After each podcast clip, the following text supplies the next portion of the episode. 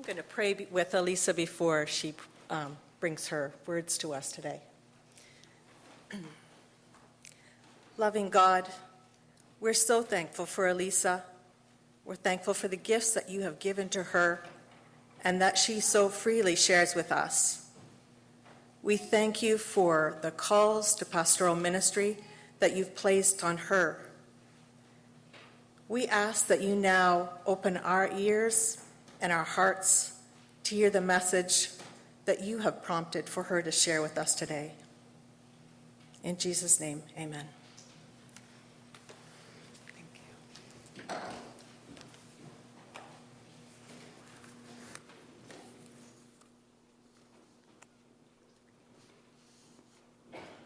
You know, uh, much of my work over the last 12 uh, to 13 years has been to uh, be in support of people with intellectual disabilities. And one of the common life experiences of people with disabilities or impairments of various kind is that um, in the eyes of others, a person can very easily have their identity reduced to that of their impairment or their, you know, that one characteristic, that one diagnosis, one label. And uh, that, that lensing in the eyes of society can really have some, some devastating impacts on people. Now, why am I telling you this? Well, because as I've been kind of sitting with this story for a while, I think that the church is probably pretty pretty guilty of exacting this wound on one of the main characters of the story we're sitting with. And of course, I am talking about Thomas, but we all know him as what? Doubting Thomas. What a way to be known. and you know, I think that this lensing that we've experienced throughout church history has sometimes clouded our ability to see some really uh, insightful aspects of this story. So I'm really excited to explore this today with you. Um, you know, and it is important that as we kind of sit with this story, we have it in the context of, of what has just happened before. Um, one of the things that I have been nerding out over over the last year, and I do tend to nerd out a lot, um, is uh, I've been listening to this podcast called the Bema Discipleship Podcast, and they explore Western Hebraic literary devices that are used in Scripture. Now, I'm not going to talk to you about Hebrew literary devices this morning, so don't worry. But having that insight and reflection has helped me to notice some of the patterns that we see in the storytelling that we're observing. So I invite you to, uh, to hear some of those patterns with me. So last week, we heard quite beautifully represented by Eliana and Soren and Laura and Randy uh, the story of Mary and her encounter with Jesus, the risen Christ, in the garden. And, uh, and as Jesus interacts with Mary, she goes running back to announce that she has just seen the risen Lord. She tells the disciples, I have seen the Lord. It's an exciting proclamation. And then we open up our scripture today. It's the same day. It's Sunday, it's Easter. And we find the disciples hidden in a room in the evening, in the dark, and uh, they are feeling all kinds of things. They're hunkered down, doors bolted, they're terrified. And this group of people who have witnessed very likely the most horrific experience of their entire lives their friend and teacher brutally murdered, not only at the hands of their Roman occupiers, but at the treachery of their very own religious leaders. And they're trying to wrap their minds around what has just happened. And we don't necessarily get the sense, given the scene that we're entering, that they've really taken to heart what Mary has exclaimed, do we?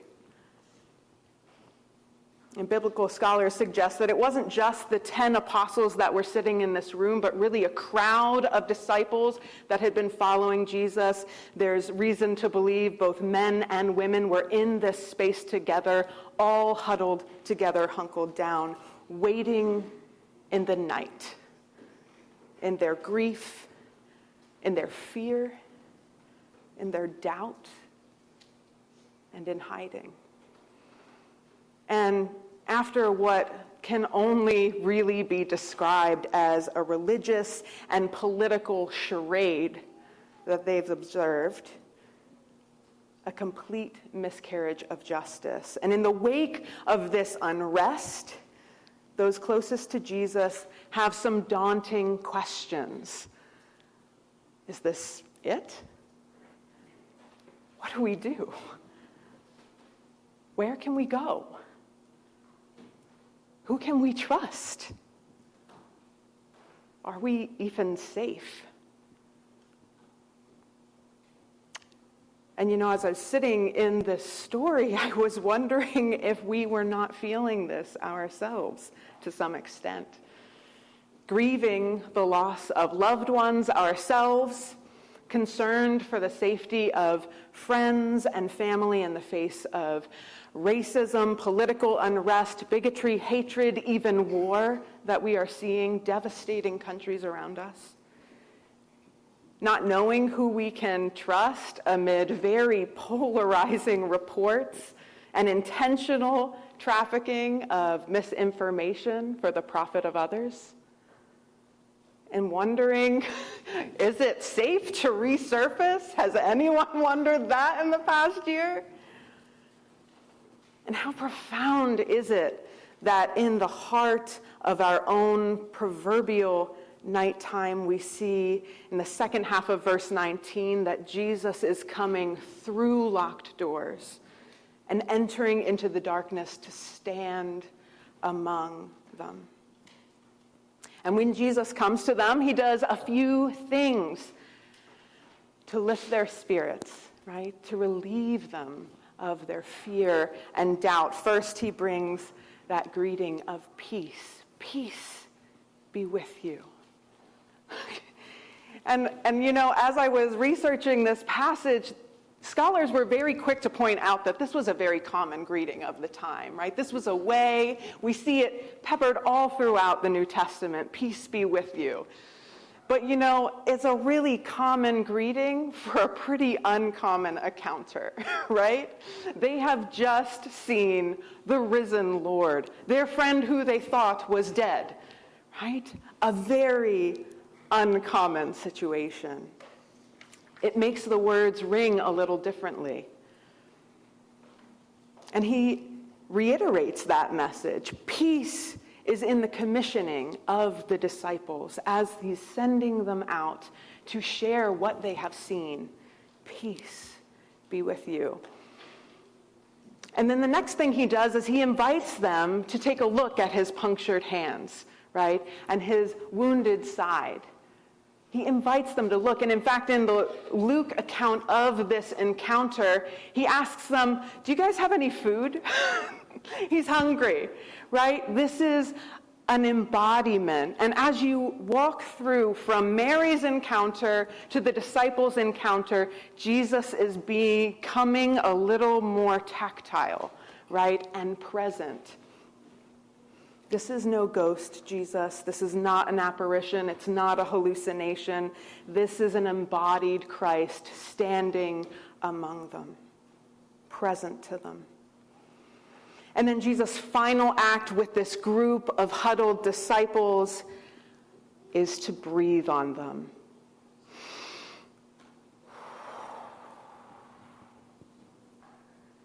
And here in the subtle, moist breath of Jesus, the disciples are imbued with the Holy Spirit. And it is subtle, isn't it? You know, it was funny returning to this story because I kind of almost forgot about that imbuing. Did anyone else? Like, I remember tongues descending from the heavens and people bursting out in all these different languages and the power of the Holy Spirit. But this is a very different invocation. It's subtle, it's quiet.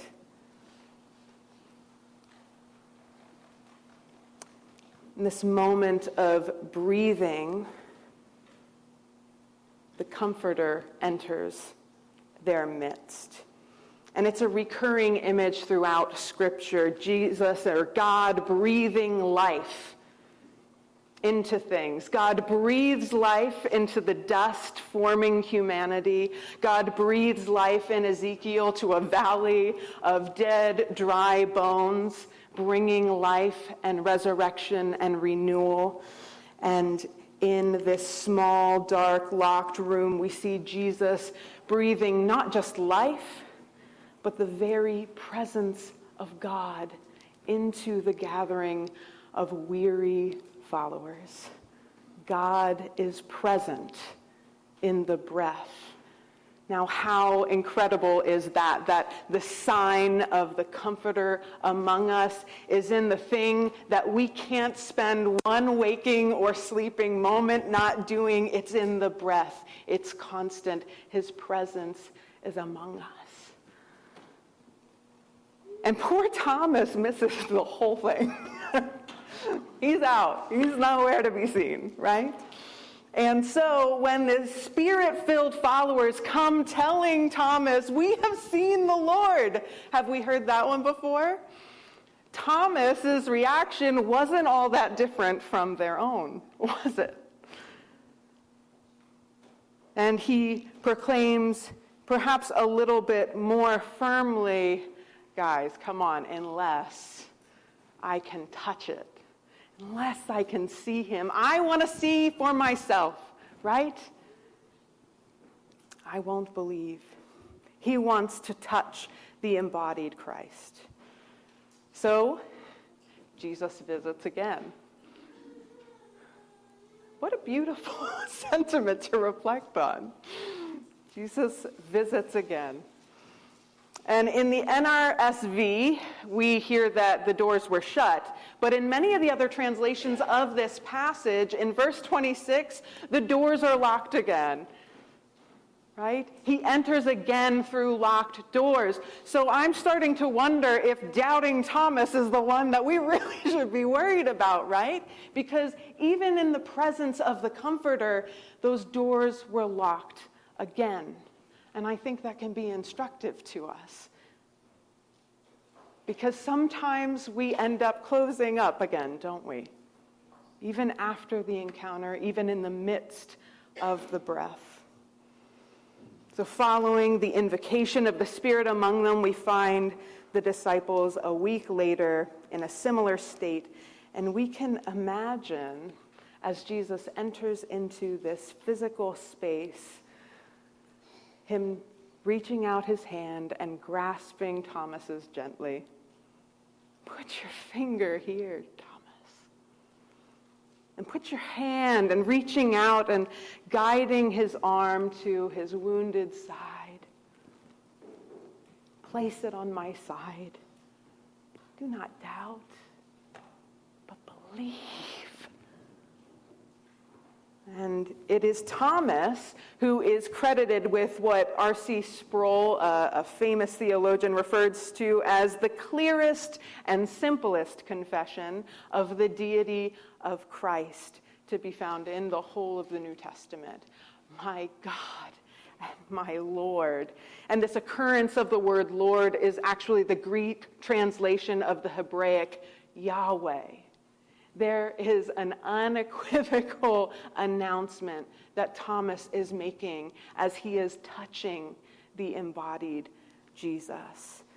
And uh, the theologian Gail R. O'Day suggests that perhaps it's not in the touching of Jesus that leads Thomas to this confession of faith, but Jesus' gracious offer of himself And we see that offering become more tactile throughout these three stories, don't we? This first encounter where Jesus says, Mary, don't touch me. I haven't ascended to the Father yet. And then Jesus' encounter with the group of disciples where he says, Take a look. Just look at me.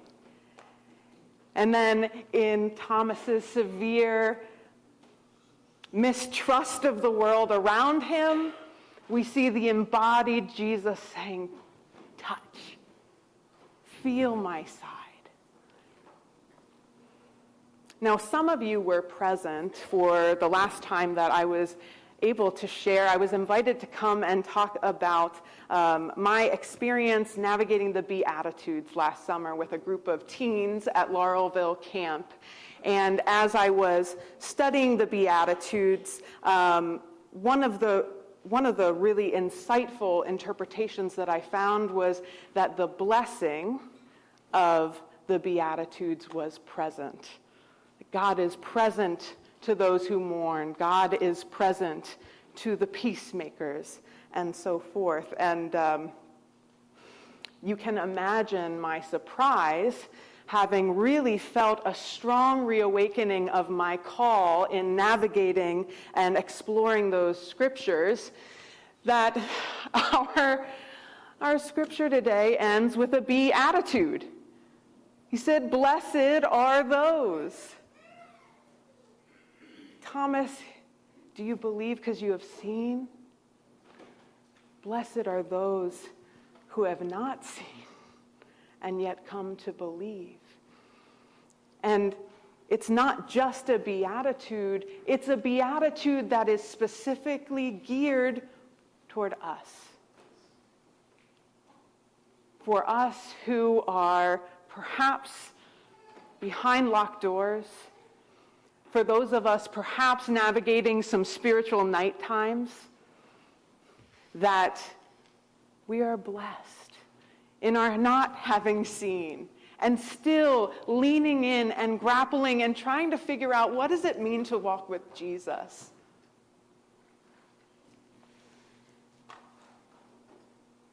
The blessing is presence. And the symbol of the blessing